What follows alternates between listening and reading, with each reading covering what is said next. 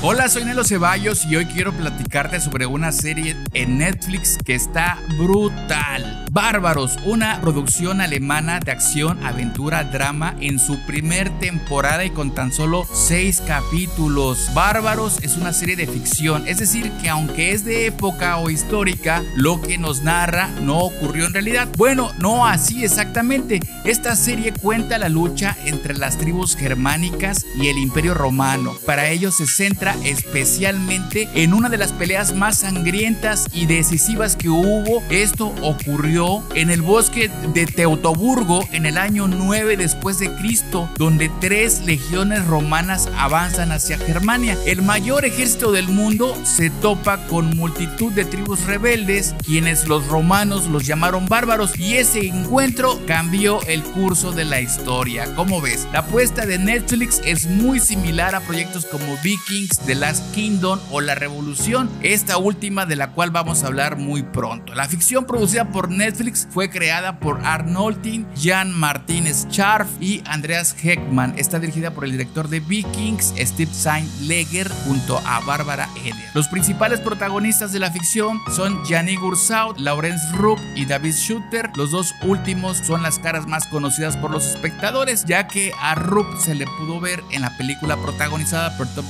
Misión Imposible, Nación Secreta, y a David Schütter se le conoce pues más gracias a la taquillera película Los Ángeles de Charlie. Bueno, ni tan taquillera. Gursaud da vida a Tusnelda, una guerrera de la tribu alemana que se pone al frente del plan para frenar al Imperio Romano junto a Folkwin. Y pues bueno, evidentemente la primera temporada de Bárbaros culmina con la batalla de Teutoburgo, que supuso la humillación del Imperio Romano, y lo que se ve en la serie definitivamente es espectacular a nivel de recreación. E insisto, no es un documental. Bárbaros es una serie entretenida de ficción en la que sí se ve que se preocuparon muchísimo en los detalles, como en los campamentos romanos y germánicos. Esto es el arte de la producción. Están súper bien hechos y se nota que hubo presupuesto y asesoramiento histórico detrás de todo esto.